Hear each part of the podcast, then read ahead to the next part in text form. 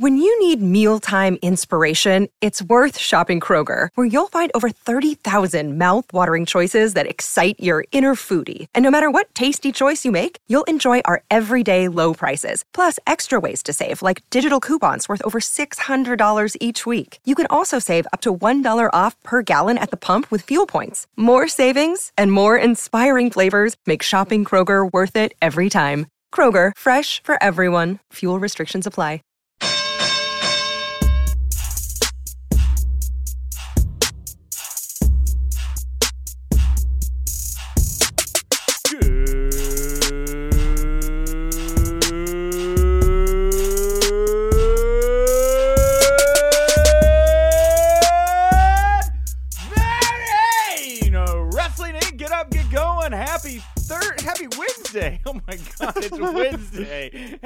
Wednesday, happy Hump Day. I am in a daze. It has been a long series of pro wrestling days, days and days of pro wrestling here on the WINCLY. But I'm your managing editor of Wrestling Inc. Nick Hausman, joined here uh, very a first very special appearance here on Hump Day for a Wednesday episode of the WINCLY. It's Michael Weisman. Michael, welcome back to the WINCLY. Just call me Wednesday Wiseman today. I'll be here all week. Wed- Actually, I will be here all week. This is a WINCLY Wiseman week, isn't it? That's right, because tomorrow we're going to be releasing uh, a very special Thanksgiving special. Um, it's going to have Mega Ran, Dave LaGreca, Haku, Josh Barnett, and Michael and I are going to be talking about what we are thankful for. So that will be dropping tomorrow on the show. Uh, uh, Justin LaBar is just off traveling. It's a holiday week for him. So that's where he's at. Uh, but we got a big show here today to get to before tomorrow's also very big show. On today's show, we have two interviews with men that know how to create a lot of buzz in the pro wrestling business. The first interview you're going to hear right after the news segment is somebody we're going to talk about in the news segment. It is my interview with Joey Janela, the bad boy. Uh, this interview was recorded uh, during Starcast 4 weekend, uh, so just a couple weeks ago. Um, it is uh, it was filmed in a very open space, so you're gonna hear a lot of like ambient sound around it, but it's great. Joey's great, and I, know you guys will like it a lot. Uh, also, right after the interview with Joey Janela, uh, which also, by the way, is a video interview, so you can find that on our YouTube channel if you want to go watch it there as well. Uh, you will also be hearing today from Virgil, our own Andy Malnoski. Went out, chatted with Virgil at 80s WrestleCon. That is also a video interview. So both Virgil and Joey will be available on our YouTube channel right when the WINCLY comes out today as well. Uh, Joey Janela and Virgil, you can't really ask for more of a midweek pop than that, can you? What a day, man. What a day. Joey Janela, Virgil. You got some big interviews planned for our Thanksgiving spectacular, Yes, too. dude. Tomorrow's show is lit. I'm not gonna lie. I don't say lit a lot, but tomorrow's show, the Thanksgiving special, very lit. And since, and I don't really like to like tease interviews too far off, but I know we're gonna play this interview next week. I do want to thank our good friend Mr. King from Saudi Arabia, who's a pro wrestling journalist over there. Uh, he does a great job. I talked to him for about a half hour this morning. We're going to run on one of the shows next week, and uh, some really interesting stuff from Mr. King. Uh, I know there's a lot of questions about what is going on with WWE in Saudi Arabia, and it was great for him to get to sit down with me and uh, talk about uh, the many issues that, that came out of Crown Jewel, women's wrestling, the travel stuff, uh, the, the the tape delay, tickets, all that stuff. We get into it. You're gonna hear it next week, Michael. That's so cool, dude. I mean, just we we look at wrestling a certain way here stateside that we've done for years. We cover the business, right? And just getting that peek behind what it's like to cover this sport in Saudi Arabia, that's fascinating. Yeah, you hmm. guys are gonna really, really dig that one. So anyway, I don't want to give away too much because I got even more than that in the can. But let's get to it here. News you can use, news that'll leave a bruise. I said we were going to talk about him. Let's start it off with him. The bad boy, Joey Janela. Well, he caught my attention on Twitter last night. I was sitting there watching Curse of Oak Island. I watched uh, the, the TNA, or I watched the Impact Wrestling um, uh, IWPF show. I think what it Yes, was. yes. Did, did you also watch IWPF? Yes, I caught. I didn't watch all of it, but when it started buzzing, I was like, "Wait, what's what's going on here?" I was taking a break from wrestling. You know, we've been watching wrestling for 15 days straight. I tried. I tried to take the break too, but I was like, this is so different. So I did. I watched it. It was very entertaining. It's not on our, our run sheet here, but so I was watching that. I watched Curse of Oak Island. I and it was buzzing too. I, kudos. I know we're not on the run sheet, but kudos to Impact for doing a really unique, really special show. You, you can see the clips on their YouTube channel if you didn't catch the whole show. Just some really fun, a fun throwback show in a way that I, I know that um, NWA's over there doing their thing with power, but Sure. this was a really, really neat thing. Yeah, it was. It was very fun. You know who absolutely loved that? Was Bill Apter. I swear to I swear to God. This man texted me no less than a dozen times last night about how much he loved what Impact Wrestling did last night. And he loved it so much he watched the first run of it and then he watched the replay. He watched it twice last night. So oh God, that's beautiful. That's beautiful. so there you go. A strong endorsement from Bill Apter. But uh, anyway, so I'm watching that. I was like, this is really fun. Then I then I started watching Curse of Oak Island. I love Curse of Oak Island. Then I watched Kings of Pain. Have you ever watched Kings of Pain? I'm not familiar with it. What is? It's about two guys who go around the world getting stung and bit by insects and animals to gauge the pain level so they can create a pain index. Oh my God! Oh yes, I'm looking at it on the YouTube little quick preview here. My God, that's a giant snake biting that dude on the bicep. This is all that show is. It airs after Curse of Oak Island every Tuesday night. So anyway, I love my Tuesday. I'm sitting there. I'm like enjoying myself. I'm on the couch, and I look down at my my Twitter feed, and I see Joey Janela. He tweets out the following. He said, "Didn't get on my flight for AEW Dynamite tonight. I'm not going. Nothing was addressed about the way I was eliminated from the match last week.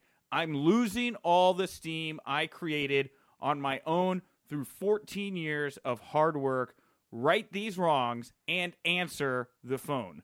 Um, he then deleted this tweet uh, about an hour later. No word yet if it's part of an angle for AEW, but almost immediately after he deleted the tweet, he put out another tweet that says Protovision in all capital letters I was like, what is this word? I Googled it. This is the name of a song by a band called Kavinsky. Uh, here's the first couple lyrics of that song, Protovision by Kavinsky. It says, If I could have my way, I'd be sleeping in the alley, on a couch with a friend and a bottle of gin. If I could have my way, I'd be running with the circus. I would be taming all the lions. There'd be no denying I was brave and crazy. If I could have my way, I wouldn't be dreaming, scheming, screaming, oh, what am I going to do about you? Now, there's more, and all the lyrics kind of, uh, they kind of call back to the same kind of sentiment. Um, this doesn't, fe- I mean, knowing Joey, this doesn't really feel like a work from him. He kind of wears his heart on his sleeve. It sounds like he's uh, genuinely a little bit frustrated. Well, and to catch people up, if you did not watch last week's uh, AEW, the um, Diamond Dozen Battle Royal, uh, Shawn Spears struck him with a steel chair when he was on the top rope and he, he fell out to the floor. Um, and then he lost to Shawn Spears at Full Gear, if I'm remembering correctly, right? Yes, yes, he did. But uh, so yeah, two quick losses to a guy who is not the most prominent wrestler coming into AEW. However, he did have some great spotlight matches earlier this year, especially the one with Jon Moxley. And Omega. Um, yeah, and Omega. He wrestled yeah, yeah, yeah, Omega. yeah, and and Omega exactly. Some great. I mean, that one with Moxley was the main event um, of that show. So yeah, I, I don't- it's just a strange. I don't know, Nick. I, I might fall on the line of this might be a work. I might lean towards this being something they're doing to promote um, an upcoming bout with him and Spears. Yeah, maybe. Uh, uh, very interesting here, though. I ca- it definitely caught me off guard because I know Joey. Because you're going to hear him talk in the interview here uh, a little bit later in the show. Um, you know, one of the things that he mentioned to me, um, but early before this interview, it came up again in this past interview that or the interview we're going to air on here, is how he's trying to move away from car crash matches and show that he can wrestle. Um, I, I he did get a chance to do that with Kenny Omega. I really, yeah, I would find it a little difficult to see him genuinely distressed about his treatment because he has got to do certainly some more high profile things than than other people on the roster. Um, and he had that great iconic moment there, dropping the elbow off the ladder um, from from All Out, I think it was. Yeah. Um, and yeah, I, I find it hard to believe, but Joey is a very, and you'll hear it, it's he gets described this way all the time. A very interesting cat, right? And I know he loved his time in GCW, and I know he loves his time on the independents where he could be truly free. And I, I do wonder if there's even a moment there where he, if he feels in any way kind of cornered or trapped or like he's not happy, he seems like the kind of guy that would act out very quickly as well, if that makes sense.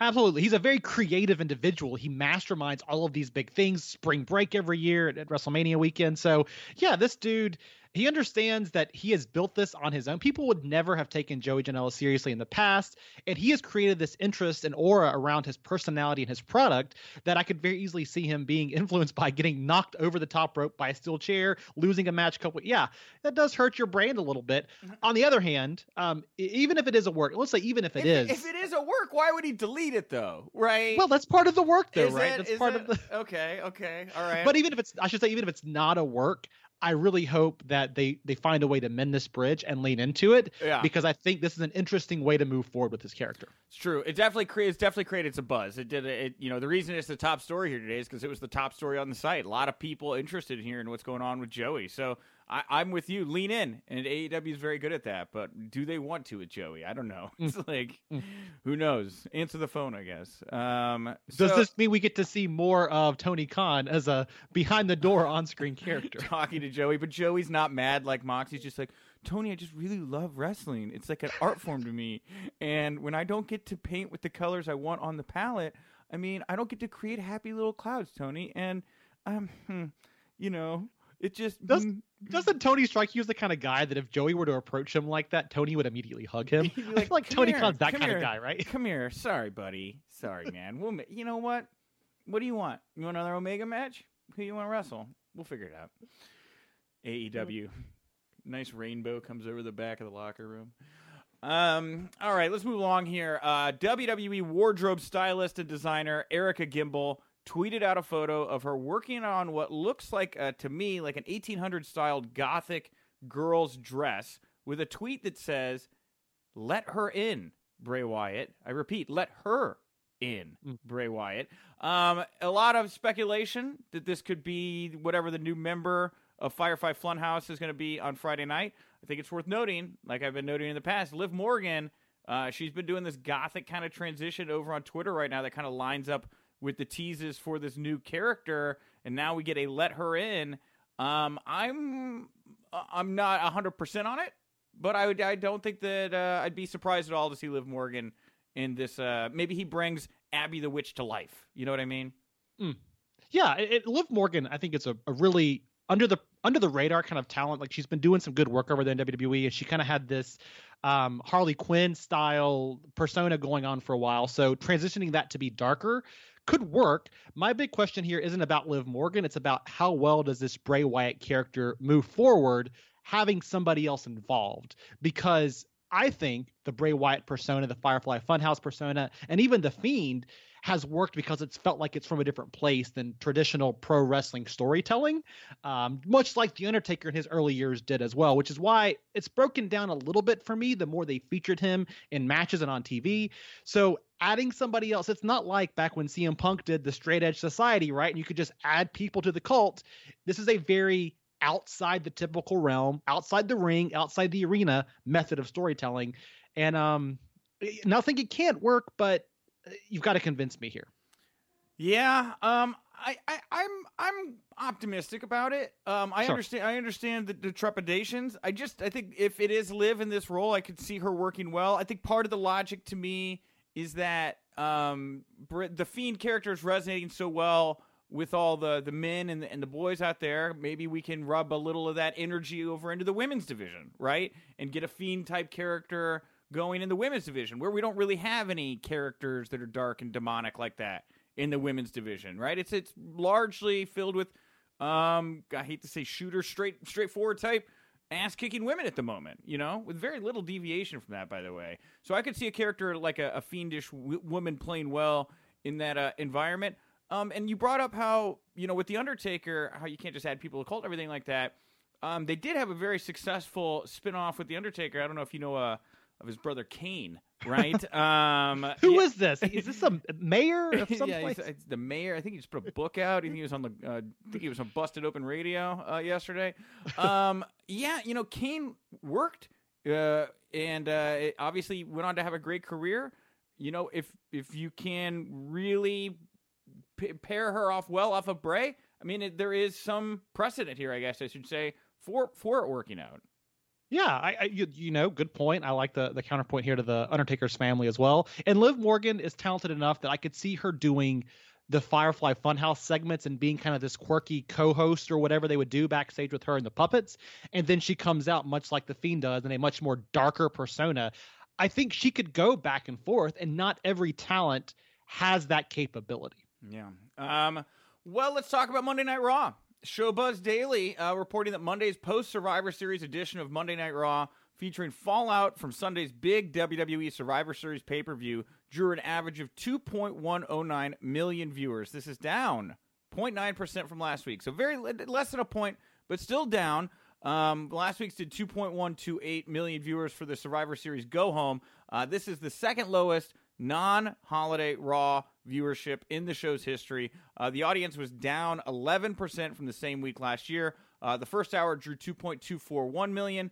Uh, last week's did 2.245, so just about even. Uh, the second hour this week drew 2.19 million. Last week's did 2.21 million.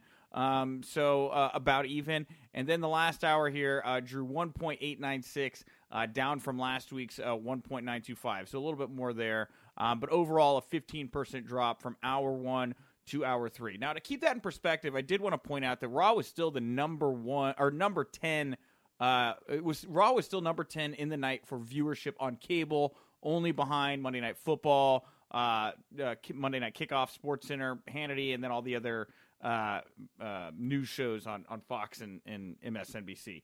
So still in the top ten of viewership. So I don't want to be too doom and gloomy about it here, but certainly in, interesting to see that the numbers were down um, coming out of Survivor Series. Man, I that finish really I think left a bad taste in people's mouths. I was say, do you draw a correlation here between the fact that Raw only won one of their matches on Sunday, as opposed to SmackDown and NXT True. winning more than them? True. Is it, is that the is that the deal they made here? We'll keep Raw about where it is in hopes of getting NXT over to the next level. Which I mean, it really did feel like everybody was bending over this past weekend to get NXT so much exposure. We I hope they break a million this week. They put a lot of work into it. Um, but yeah, man, like you know, less people tuned in the week after the show than the week before it. And uh, I do think that you know I'm a little surprised because I thought the Rey and Brock stuff was good. I actually thought Monday Night Raw, the show overall, was pretty good. I the the, the drop as hard as they did for the third hour there, it surprised me, especially because I think the end of the second hour ended with Rey Mysterio capturing the U.S. title. Well, and you had some interesting hooks throughout that show to keep the energy going, which you don't always have with a Monday Night Raw. So yeah, seeing the drop off throughout the night is interesting. Seeing the drop off from last week, I mean, typically after a pay per view, you go up, especially the night afterwards. So that's a little bit worrisome. My only thought, I haven't looked at the numbers here, but how does this compare to a typical Thanksgiving week? Um, is this lower? Because keep in mind, I think I don't know if they yeah they typically run Survivor Series right the week before uh, Thanksgiving, but yeah I, I, don't know Nick. I mean it's hard to explain. I think I think Raw has been weak for a while now. Um, who's your main guy on there? Well, Brock Lesnar, he's not Rollins. around. It's Seth Rollins right now. it's Seth Rollins. Nobody's interested in him. So is this just reflecting the greater indifference to the Raw product that's been happening for weeks and weeks and they weeks? Are they gonna Baron Corbin this guy where it's like viewership's down, it's your fault? You know, it's like it's always somebody's fault, right? Yeah. And uh, so I don't know. Uh, well, post wrestling, uh, they're reporting that Mauro Ranallo is not going to be appearing on Wednesday night's NXT as a commentator, even though he had been teased as appearing uh, on Sunday night's uh, uh, Survivor Series when they said that his voice had been blown out and he couldn't appear on the show. Uh, it was noted by Post that there has been communication over the past few days between Moro and WWE officials, but no, but the decision was made that he would not be returning to work this week. Now, there's still no word on if Mauro is going to return to the show next week. Of course, this all comes on the heels of Corey Graves' tweets towards uh, Mauro during uh, War Games about how you know he overshadowed, I guess, the other two people at the table, and he made too many rap references. Uh, to wit, Corey Graves has issued the following apology on his After the Bell podcast. He said, A ton to get to this week, as we do every week, but before we go any further, on a personal note, I needed to address something. This past Saturday during TakeOver War Games, I sent out a tweet it was an unpopular opinion, as I often do, with the intention of just stirring up a little controversy, but maybe have something fun to talk about on TV or here on the show. It was maybe not the most professional way to go about things, and it was never meant to offend or disrespect or disparage anybody. That was never my intention. If it was taken as such, I apologize deeply. That was not my intention. I would never intentionally cause anybody undue stress, especially a coworker. So I apologize. He really apologized twice in that statement, and uh, I thought it was I thought it was a pretty genuine on Corey's part, and it you know it kind of goes back more to where I think his headspace may have been about trying to stir up something Survivor Series weekend interbrand, and there's so much of this that goes on in pro wrestling now, where guys just say, oh, it's like a compliment if I decide to go after you and we can get into a Twitter thing and, and create some interest, right? you know? Yeah. So miscommunicate miscommunication here. Oh, big music and miscommunication here. Uh, I think I very and yeah, I think the target was maybe ill placed, knowing knowing Mauro. So very bad miscommunication, and I do take Graves at face value here that he is genuinely apologetic about how this all played out. Twitter Twitter is the new way we build wrestling feuds, I guess. Like we don't do it on TV, we do it all on Twitter. Is that Well, and what I wonder if the lesson learned here from Mauro is is this just not a space for him? Has he done what he wanted to do in pro wrestling? Because when you go do MMA or you go do boxing, you're not going to get your co-host or anybody else trying to stir up some controversy to maybe right. play into a story or anything. Um, yeah. It could be a better space for him because I mean, if you're going to stick around in pro wrestling, I, w- I would think that he would have to know that this there's a very good chance something someone could say could could this could happen again. So I don't know. Well, uh, you know, that's a good point, right? That these guys can do this kind of work in other areas where they're not part of the on screen story. They just get to go and do their job. Like Corey Graves understands pro wrestling. The announcers get involved, right? right. Um, these guys are going to be characters on screen from time to time, and I think he's leaning into that. I, I do take a little bit of umbrage here with the fact that um, he kind of justifies before he apologizes, and it seems nitpicky. But if you hear him say this, as I listened to on the podcast, um, I sent out a tweet. It was an unpopular opinion. He says, "As I often do," so basically saying this is not abnormal. Right. Um, maybe if something. He, so he's he said it was maybe not the most professional way to go about things. Right. He's kind of like, well, maybe if you see it that way, and he says, um, if it was taken such that was never my intention. And if it was taken as such, I apologize deeply. And I think that line is just say, that was never my intention. And then say, so I'm sorry. Not never say, if it was taken as such. Like that's, that's I, just a little bit backing out, you know? Yeah, no, no, no. I, I, I get it. And, and again, it's like, I think it, it's one of those things that in retrospect, I think that maybe he understands a bit more. And You're right. Maybe he could clarify that a bit. But it definitely sounds like a, a, a shock jock retraction, right? Sure. You know, where it's sure. like, I go out every day and I say stupid shit to get people talking and give them a chuckle in their car. And I don't even really believe all this stuff, right? right. You know, uh, I wish in this case it seems like maybe if, if this is the reason Mauro is out, and again, this is what we've heard and kind of speculating, but it's never been 100% confirmed, right? So if this is the reason Mauro is out, maybe Corey could have set this up with Mauro ahead of time, saying, "Hey, Mauro, I'm going to go after you just for fun. Uh, is that cool with you? I know there's been some things in the past. I just want to make sure we're all on the up and up here. And it's also interesting to me too that they announced Mauro for Sunday night for on Sunday night for Wednesday, right? They said you're going to see him back on Wednesday, no worries. And then he's still not back yet. So to me, the question isn't so much why did you announce him on Sunday, but was that a play to say, hey, if we announce him, it's going to be more likely he'll return? And what is his stance moving forward? Yeah, no, that's a great question. And if he's not here this week, you know, and again, it's like I know Mauro deals with his his own world of issues, so it could be he needs a couple weeks. It may be one of those things again. He decides to swing away entirely. Whatever's better sure. for him, I think, is what we all agree we want for Mauro. Yes. Um, but again, like if if he's gonna be in the pro wrestling space, uh, you know, Corey Graves, I think uh, I don't think he really thought through the target, right? I think he thought through the. Uh, I think he I think he saw. Uh, I think he saw a, a, thing and not a person. I'll put it yeah. that way, right? He saw this yep. is a work. I don't see a Mauro. I see uh, a comment that we can use to, to create controversy. And, you know, again, it's like not everybody's going to see the full picture all the time. And that's very common in pro wrestling. I mean, look at everything we read every day about people going at each other and saying things. And is are they working together? Are they not working together? Some things start not working together, then they start working together. Sometimes they start working together, and then no, they're they're no longer working together. Right? It's part of the business of professional wrestling. If that's not an element that Mauro, uh, or if it's an element that seems to continue to talk, to dog Mauro and, and bring him genuine pain and, and frustration, I know that there are other spots that in in other industries that he's been very happy at, and uh, don't come with that kind of baggage, if that makes sense. Well, and I would I would absolutely call out people online I've seen who said, "Well, you got to be able to take criticism despite your mental health issue." Blah blah blah blah blah. This was not somebody giving more of feedback and saying, "Hey, here are some things we'd like for you to work on and some mm-hmm. constructive criticism right? Can we get there together? This was simply kind of a a again maybe in corey's words here just for kind of the shock jock sake but this was a, a low blow of sorts if you're in Mauro's head and so it's a very different situation and i don't think you can say you gotta toughen up and have thick skin right? That's not yeah, the world we live it, in. it, it, it felt and, and it's interesting where corey has taken the direction of his podcast because it felt very much like something that you like read in the comment section and then you're like oh that's a good line i'm gonna use that line right like that's, yeah. that's a good line and then of course then of course then you get into a battle with uh, with dave meltzer and like there's just like a very hmm. specific mm. genre of pro wrestling podcasting i feel like going on here with corey graves um yeah it did it felt like i read that in the comment section sick burn i guess a lot yeah. of people are saying stuff like this if i can lean into that that narrative and play around with it because I'm sure Mauro hears it all the time, right? Um, yep.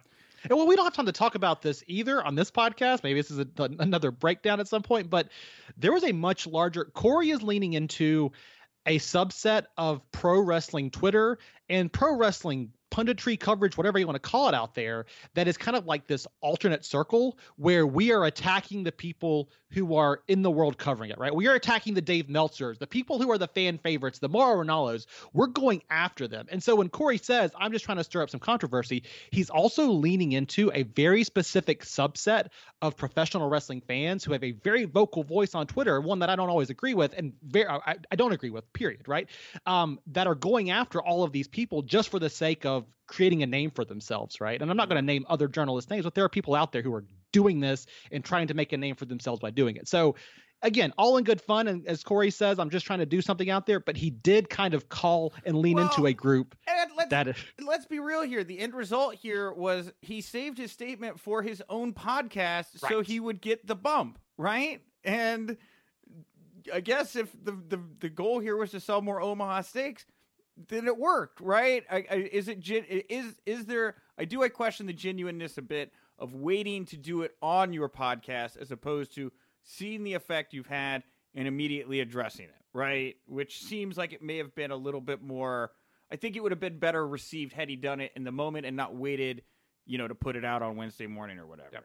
So. Well, and so I would say is don't listen to it on the podcast. Go check it out on WrestlingInc.com. there you go. Read the transcription.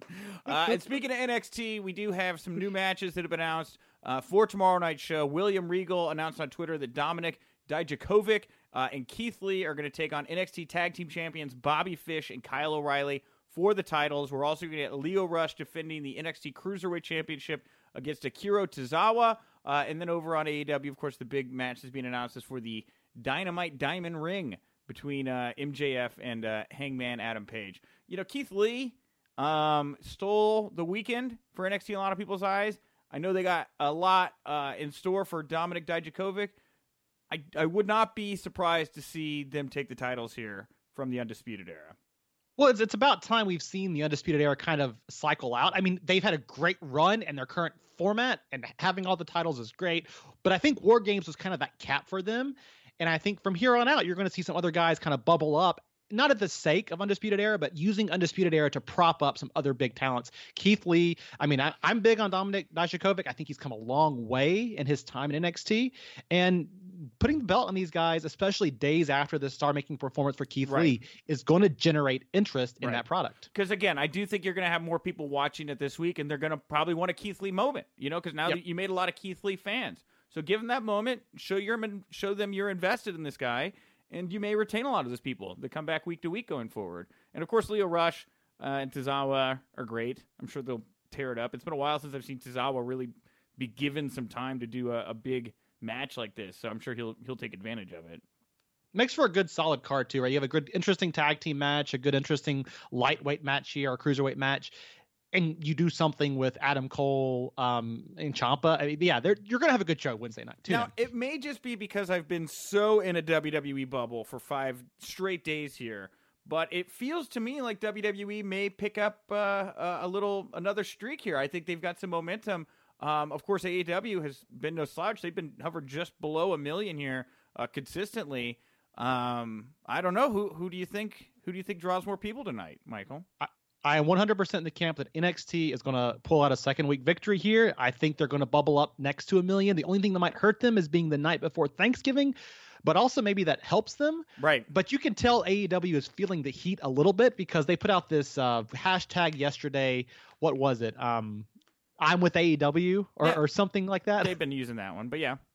Yeah, yeah. it- I saw it bubbling up a lot in my Twitter timeline yesterday.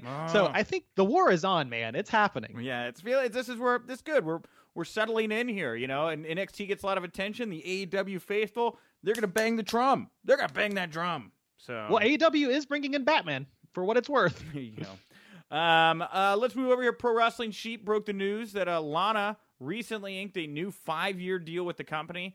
Uh, her new deal reportedly allows her to take time off for non-WWE projects. Uh, it was also noted that Rusev has not signed a new WWE contract, and the word is that the Bulgarian Brute is still in the middle of going, uh, are still in the middle of ongoing contract talks with the company. Uh, Lana did confirm the deal with the following tweet. I just signed a multi-million dollar deal with WWE. Congrats, I guess to herself. So, um, Good for me. I'm rich now. good job, Lana. Well, look, here's the thing: is if if Lana is, I wonder about the storyline now. Is this more because Lana's like, no, I want to be doing more here. I know I can be, I can be on top, even if you want to leave. And this is Rusev bending over backwards to help his wife get over the finish line of the deal she was working on. And now I, I don't know. I, I mean, hmm, you know, The question I have is like if if Rusev had said no, I'm not going to sign, would that have hurt Lana's chances at re-signing? I think it would have, and I think if he'd even feigned for a moment that he was not invested in what they were doing with her, that could also affect it. You know what Yeah. I mean? And that that may be why he's been so defensive of it. I don't know. Maybe he's very happy with all this. Maybe he's going to sign. Uh, that was just something that came to my mind when I saw that. And I'll, I'll jump over here to to the Starcade matches. Um, that are uh, so this Sunday night. Did you know that Starcade is this Sunday night on the WWE Network? Did not until Monday. yeah, I didn't know until I was writing this run sheet today. Um, so Bobby Lashley and Rusev are going to face off in a last man standing match at Starcade, which is like a kind of definitive end to most feuds. And it's interesting because it's only going to be a one hour show. They have this fatal four way for the women's tag match. They have the Kevin Owens show with Ric Flair. But this this this is a one match show in my opinion. This is if you are if you are interested in Lashley Rusev, you want to see these guys go at it and have this big penultimate match. This is this is where they're going to do it, and it seems yeah, kind of odd. I mean, I, I know they could do some kind of finish moving on, but last man standing matches those are traditionally into the road type matches for feuds.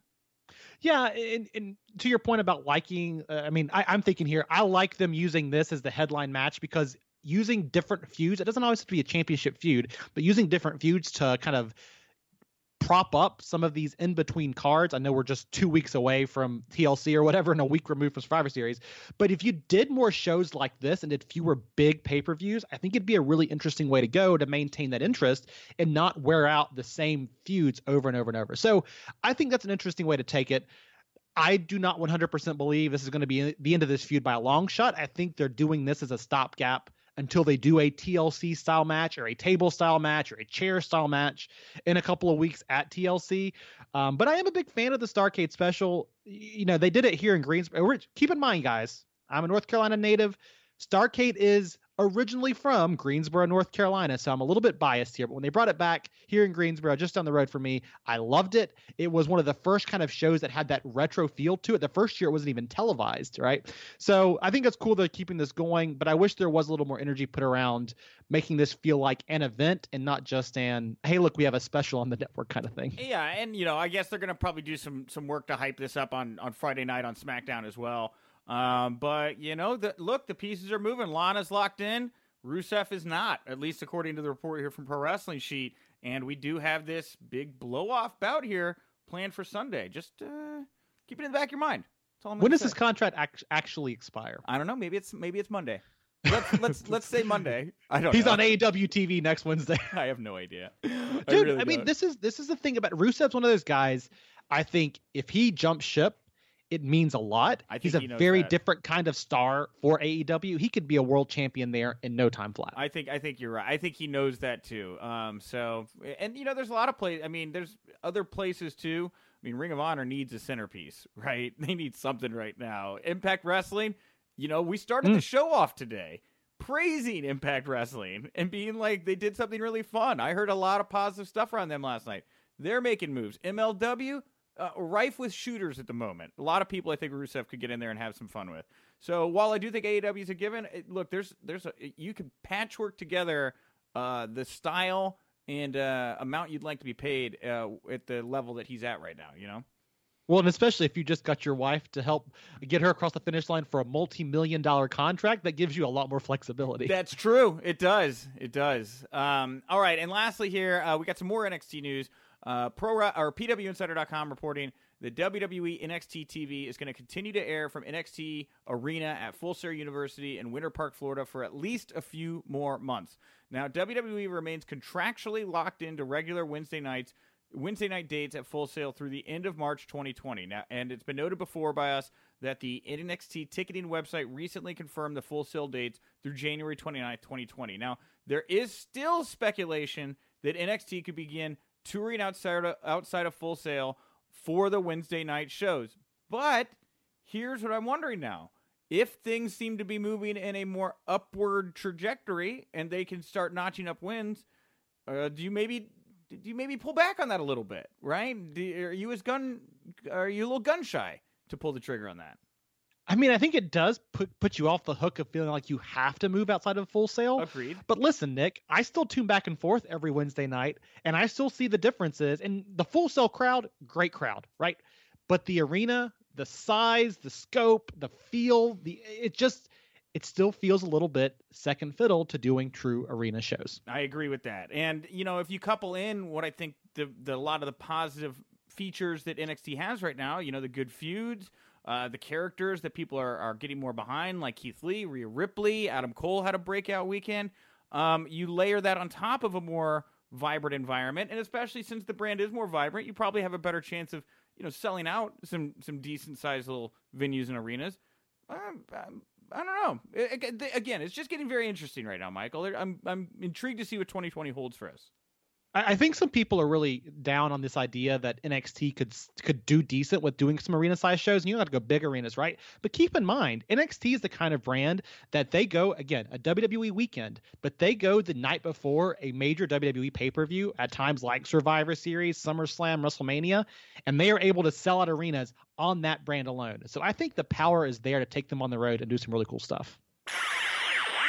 It's Nick Hausman here with Wrestling Inc. and StarCast 4, and I am joined right now by none other than the Bad Boys, Joey Janela.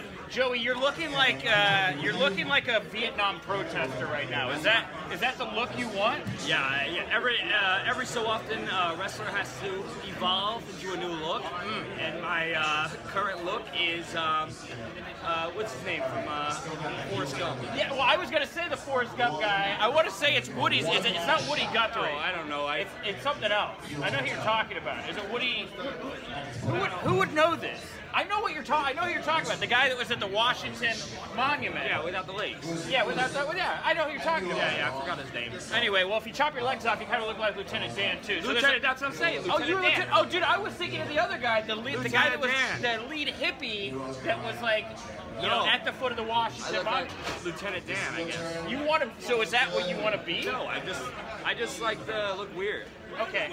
All right. Well, fair. We got a big match tomorrow night. Full gear. Shawn Spears. How's it feel to be performing as part of AEW's first pay per view? Uh, I, I should say first non WrestleMania type pay per view, like all out. Yeah, yeah. Um, I think all their pay-per-views are like WrestleMania. I think uh, it's what all the AEW pay-per-views blow WrestleMania away in the last couple of years. And WrestleMania is just, it's still such a spectacle, but the framework of WrestleMania has dwindled down so much in the last couple of years. It just doesn't feel special anymore. And uh, I think AEW, every show they do is uh, massive. You know, so uh, it's just another, you know, it's another uh, bookmark in uh, the Joey Janela story. Well, here's the thing, Joey. Last time we talked, you said you didn't want to be known for car crash style matches, but they keep putting you in these like unsanctioned lights out matches, hardcore. You got to have the one match with Kenny. I feel like on Dynamite that really blew everybody away and show everyone what you could do. But you're still, you're still kind of getting with that hardcore role. You don't feel that? No, not anymore. Like I kind of complained. I was like, I don't want to be pigeonholed into this uh, hardcore stuff. Yeah. Okay. Because on the indies, you know, it was uh, I would do the hardcore stuff, and uh, I excel at that, of course, but only for blow-off matches and uh, the end of storylines. Sometimes it was people just wanting to see me uh, get these car accident matches, which I was fine with. But I'm older now. I'm 30 years old, and uh, you know, my body is not what it used to be. Even though I am, uh, I am feeling great, but it's not what it used to be. Those car crash matches take years off your career, and uh, I just want to show everyone and prove all the haters wrong, all the new AEW fans that are just seeing me for the first time that I'm not just that, that I, I'm multi-versatile in wrestling. Oh, this girl just hit her head. Oh yeah, I saw that too. Well, she wants to show that she doesn't have to just do car crash Oh, matches she's so either. stars. Oh, her head. Oh yeah, we're talking about, by the way, one of the uh, waitresses behind the bar right now. yeah, she went to walk behind the bar, one of those things, the, the flap to get in the bar, and it smashed on her head. Earlier, actually, I picked up a kid on my shoulder today and see the beam over there, and he smashed his head on the beam. What? That's, Young that's like the scene from basketball. Yeah, he hit his head, and he was fine. But good thing no one got on video because I'd be uh, people writing tweets on Twitter saying I'm beating kids now. Yeah. That are not Marko's stunts. Do you, now Marko gets a lot of heat, unwarranted. Forwarded completely. Yeah, right. Kids love it. Oh, of course, kids love it. Adults, love love, adults love Marko stuff. The right kind of adult. There are some that seem super judgy. everyone's gonna realize once Marco, uh, once things really, really start picking up in AEW, and you see Marko Stunt on a Nickelodeon kid show, and he's making more money than all these haters on the internet who work at Subway, being sandwich artists. They're gonna realize that they were wrong, and they're gonna they're gonna bring it to them with the to the grave. But Marko Jungle and Luchasaurus, that has Nickelodeon TV show written all over it. It really does. All right, last thing here, because I got to run down and, and talk to Darby here in a second. Now, you dressed up like Jim Cornette for Halloween. Did, Yeah. you, did you not? Now, did you hear from Jim? Like, I feel like you've rubbed it in Jim's face so much. Does he just not bother with you anymore? Oh no, these guys are such they're, they're really losing their minds. Yeah? Like uh, a lot of uh, a lot of people, a lot of wrestlers from the past um, that had issues with Jim, and a lot of uh, a lot of people with a lot of websites have been hitting me up saying these guys are legit losing their minds because you're making them so angry. Yeah. And the thing is, I, you know, they like to play it off like they're just, you know, they're not angry. I'm living in his head. Living in my head rent free, is what he said. I was about to say, that's that 80s. But these guys are so stupid. Like, I gave Marko Stunt a package piledriver off the top because I didn't realize he was hurt, and I knew it was a move I could perform safely where he breaking down the, the wall here. Thank you. but realized I could protect him with the move, and I absolutely didn't even touch. But these guys are going on the internet calling me unsafe all day and every day, and I have no track record of ever injuring anybody. No, not at all. Uh, you've injured yourself more than you've injured others. Exactly. I have no track record. I've been wrestling for 15 years. And a lot of people say that I'm untrained. They don't realize that that's not the case. That after I got in the business untrained, I went to many schools and I have a bigger seminar and camp list than any wrestler in the independents fucking maybe any wrestler ever. That I've done more training camps and seminars with the who's who of the wrestling business. That I'm perfectly trained and capable of protecting somebody, and my track record speaks for itself. So fuck you, Jim Cornette. Fuck you, Brian Last. You guys are fucking cucks. And uh, hopefully one day, Jim, I can join the other wrestlers in the hot tub while you sit there and watch your. Uh, I'm not even gonna go there. All right, well, we're done. Banana boy, banana bitch boy. All right, we're done here. Uh, thank you all very much. Uh, the bad. riled up. It's got be riled up. I didn't even try that hard. You know, you just kind of. The OVW jacuzzi days. I know about that, Jim. The OVW jacuzzi days. The banana boy. All right, and uh, I think we'll call it there. Thank you, jo- thank you, Joey, for the time. And uh, Wrestling Inc. Nick Hausman here at Starcast. Uh, stay tuned. We are now here, 80s Wrestling Con 2, with the legendary manager of all managers and bodyguard, Virgil. Of course, a million dollar man, Ted DiBiase. Virgil, tell us about today. Hey, brother, it's great out here. And I was the real deal, baby. Yeah, Okay? yeah. My main thing was bodyguard and whooping ass. Yeah. Okay? So you act up, this size Right here, baby. 12 and a half. Right here. Deep up in that booty. You know what I mean? That's what You I'm saying. I'm gonna shake you up and I'm gonna drop that right hook right in the chin right here, where everything will be rattling. That's what rattling, rattling. He's rattling it off. Virgil, gotta ask you, you know, what was the best part of being with Ted? Obviously, the famous basketball skit of kicking the basketball out. You were there for all of it, man. The best thing being with Ted was money, money, money, money, money, money, money, money, money, money, and money buys everything, everything, everything. That's what I'm saying. Now, obviously, you know, you, you turned out to a singles competitor, had a great run there at the Yeah. WWE. What do you remember most about that? Oh, brother, I, I was a, a true wrestler when I came out of school. Right. Okay? And it got better, better, and better. So if you want to see something, you're looking at it now. I love it, Virgil. This is Okay. fantastic. It's entertaining. And, and, you know, the million dollar belt. Yeah. You know, you, you had that around your waist a few times. You didn't just guard it, but it was yours. Right? Now- I won it. You won it. I went in and won it, and then I really put it around my waist. wore it on my head, wore it on my leg, wore it on my arm. Okay? Open the iron, And baby. I had a couple girls wearing that belt too. I love it, man. Right. I love it. Virgil, last quick question is um, the industry has evolved. It's changed so much. The network we see on there, which is awesome, remembering some classic amazing days, is um, the competition now. You got AEW, you got WWE, and some other indie promotions out there that are doing well. Tell us about that competition, how it betters everybody. Um, it, it'll better everyone where they can get on national TV and shine. Show around the world what you can do, and then you come to Madison Square Garden or uh, the Staples Center in LA and pack it in three minutes. We should sell at Madison Square Garden in a minute. That is freaking awesome. That is awesome. And Virgil, Virgil, I had to ask you this. You know, you're a great talker, and for all those years, were you just building up more to say? Because we didn't hear much from you Hey. in the 80s and 90s. I was a college wrestler. I had to learn this pro wrestling, okay? And then you had to learn how to. I was a scholar when I came out of college, okay? You had to learn how to really talk in front of the camera. And when I learned it, guess what? Boom. Bingo, bango, I'm here. Boom. Virgil in the house. Last question, Virgil, right here. We'll get you back to your fans here. 80s Wrestling Con, Freehold, New Jersey. Yeah. Is um, what do you want the fans and what do you want the WWE Universe and the wrestling audience to remember you most by? Um, just like I came in, did the job, rolled the job, and I was there. And I rocked it.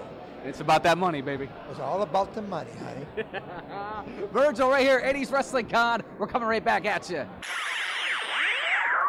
Thank you, Michael, for joining me at the top of the show to talk the news of the day. Thank you very much to Joey Janela for the times. Thank you to StarCast for giving us the access and AEW for helping us get that one as well. And uh, thank you to Andy Malnoske for going out to 80s Wrestling Con and chatting with Soul Train Jones, Virgil. Joey Janela, dude, it's just, I've been wanting to put these two interviews next to each other for over a week, and it finally happened. I'm so happy.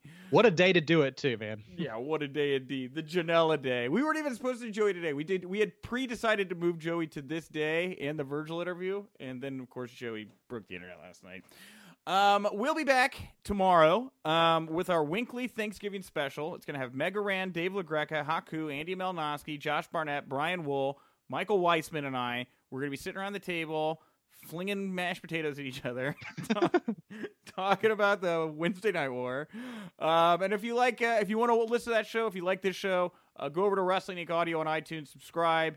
Nice five star ratings. Tell a friend. Uh, we have some more very big audio coming up for you next week as well. Um, and uh, the gravy train never stops. Michael, what do you want to plug, promote, put over here before we wrap up the show today? Gravy train because it's almost Thanksgiving, huh? Mm-hmm. That's why I said it. What was that? That's why I said it. Oh, that's clever. Look at Thank you. you. Okay, so give me a follow if you don't mind. I am on Twitter at the real Wiseman. I, you know, have these great conversations with Nick every week, but love to hear from you guys as well. Let's let's chat it up about pro wrestling or whatever else. Thanksgiving, you know, whatever else. Absolutely. And as part of the Thanksgiving show, Michael, we're gonna have all those guests, and Mega Ran's on the show. And the reason Mega Ran came on to talk is because he just dropped a new song called "The Sunset Flip" featuring Xavier Woods. And uh, he has given us permission to use that as part of the show tomorrow as well. So you're gonna get some music on your Thanksgiving special as well. Nice. Regular- Not sung by me or Nick, sung by real musicians. Well, nerdcore rapped by by two gentlemen cutting promos to a beat, as Mega Ran would say. So we got that tomorrow for you and a whole lot more. Thank you so much for tuning in today. I'm at Wink Rebel over on Twitter, and remember, if you winked, you didn't miss it.